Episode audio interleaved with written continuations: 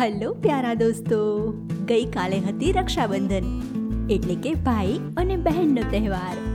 અને તહેવાર ચાહે કોઈ પણ હોય ગિફ્ટ વગર ક્યારેય પૂરો નથી થતો. સાચું ને? તો હું પણ તમારા માટે એક ગિફ્ટ લઈને આવી છું. અકબર અને બીરબલની એક સરસ મજાની નવી નકોર વાર્તા. તો આજની આપણી વાર્તાનું નામ છે, બેભાન સાક્ષી. એક બ્રાહ્મણ દિલ્હીમાં ફરવા આવ્યો હતો. એ દિલ્હીમાં કોઈને ઓળખતો ના હતો. એક વેપારીએ એના ઉપર દયા કરી અને પોતાના ઘરમાં આશરો આપ્યો. તેણે બ્રાહ્મણને જમાડ્યો અને રાત્રે સૂવા માટે એક ઓરડી પણ આપી. દિલ્હીમાં એ સમયે ચોરોની પરેશાની ખૂબ વધી ગઈ હતી. અકબરના સિપાહીઓ રાત્રે આખા નગરમાં ફરી અને ચોકી કરતા હતા. એમાંથી એક સિપાહી તો પોતે જ ચોર હતો. તે રાત્રે નગરમાં ફરતા ફરતા નાની મોટી ચોરીઓ કરી લેતો. બ્રાહ્મણે જે વેપારીને ઘેર રાતવાસો કર્યો હતો ત્યાં એ સિપાહી ચોરી કરવા આવી પહોંચ્યો. બ્રાહ્મણ જ્યાં સૂતો હતો, એ જ ઓરડીમાં બાકોર ઉપાડી અને સિપાહી ઘરમાં ઘૂસી ગયો. ઘરમાં તાળું વાસેલી એક પેટી પડી હતી.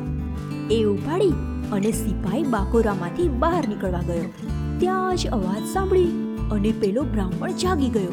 એણે પેટી લઈ અને બહાર નીકળતા સિપાહીને જોઈ લીધો. આ જોઈ અને એ તરત જ ઊભો થઈ ગયો. અને તે સિપાઈ બનેલા ચોરને પકડી લીધો. સિપાઈ બ્રાહ્મણને ફોસલાવવાની કોશિશ કરવા માંડ્યો. અરે તું મને જોવા દે. આ પેટીમાંથી જે નીકળે એમાંથી આપણા બંનેનો અડધો ભાગ. મારી વાત માની જા. પણ બ્રાહ્મણ એની વાત ના માન્યો. એ બૂમ પાડી અને ઘર માલિક વેપારીને જગાડવા જતો હતો. ત્યાં તો સિપાહીએ જ બૂમાબૂમ શરૂ કરી દીધી. વેપારી જાગી ગયો. વેપારીને જોઈ અને સિપાઈ બોલ્યો આ બ્રાહ્મણ તમારી પેટી લઈ અને ભાગી જતો હતો. તેથી મેં એને પકડી લીધો છે. જુઓ, ઓરડીમાં એણે બાકોરું પણ પાડ્યું છે. વેપારીને સિપાહીની વાત સાચી લાગી. સિપાહીએ ચોરને પકડ્યો હતો, એટલે એ મામલો દરબારમાં પહોંચ્યો. સિપાહી બ્રાહ્મણ અને વેપારી ત્રણેયને બીરબલની પાસે હાજર કરવામાં આવ્યા. પહેલા બીરબલે પોતાના એક વિશ્વાસુ માણસને કંઈક કહી અને બહાર મોકલ્યો. પછી તેણે સિપાઈ અને બ્રાહ્મણને પોતાની પાસે બોલાવ્યા. એણે બંનેને સવાલો પૂછવાનું શરૂ કર્યું. એટલામાં બીરબલે બહાર મોકલેલો પેલો માણસ દોડતો દોડતો પાછો આવ્યો. એણે બીરબલને કહ્યું, હજુર, હું અને મારો દીકરો મહાદેવના મંદિરે દર્શન કરવા ગયા હતા. મંદિરમાંથી બહાર નીકળતા મારો દીકરો પડી જવાથી બેભાન થઈ ગયો છે. એને ત્યાંથી ઉચકીને દવાખાને લઈ જવા આપ બે માણસો મોકલશો? બીરબલે એને કહ્યું, તું અહીં બેસી જા. મારે તારું કામ છે. હું આ સિપાઈ અને બ્રાહ્મણને મંદિરે મોકલી આપું છું. એ તારા દીકરાને મંદિરેથી ઉચકી અને અહીં લઈ આવશે. તું એની ચિંતા ના કરતો. સિપાઈ અને બ્રાહ્મણ મંદિરે પહોંચ્યા. ત્યાં બેભાન થઈ અને પડેલા છોકરાને એમણે ઉચકી લીધો. રસ્તામાં બ્રાહ્મણે સિપાઈને કહ્યું, ભાઈ, તે જ પેલા વેપારીના ઘરમાં બાકો પાડ્યું હતું અને તું જેની પેટી ચોરી અને ભાગી રહ્યો હતો, મેં તો તને ચોરી કરતા રોક્યો હતો. છતાં લોકો આગળ જુઠ્ઠું બોલી અને તે મને ચોરીના ગુનામાં શા માટે ફસાવ્યો? સિપાઈ બોલ્યો, તારી વાત સાચી છે, પણ હવે એનો કશો અર્થ નથી. મેં તને ચોરીના માલમાંથી અડધો ભાગ આપવાનું કહ્યું હતું, પણ તું ના માન્યો. તેથી હવે તારે સજા ભોગવવી પડશે. થોડી જ વારમાં બંને જણ છોકરાને ઉચકી અને બીરબલ પાસે આવી પહોંચ્યા.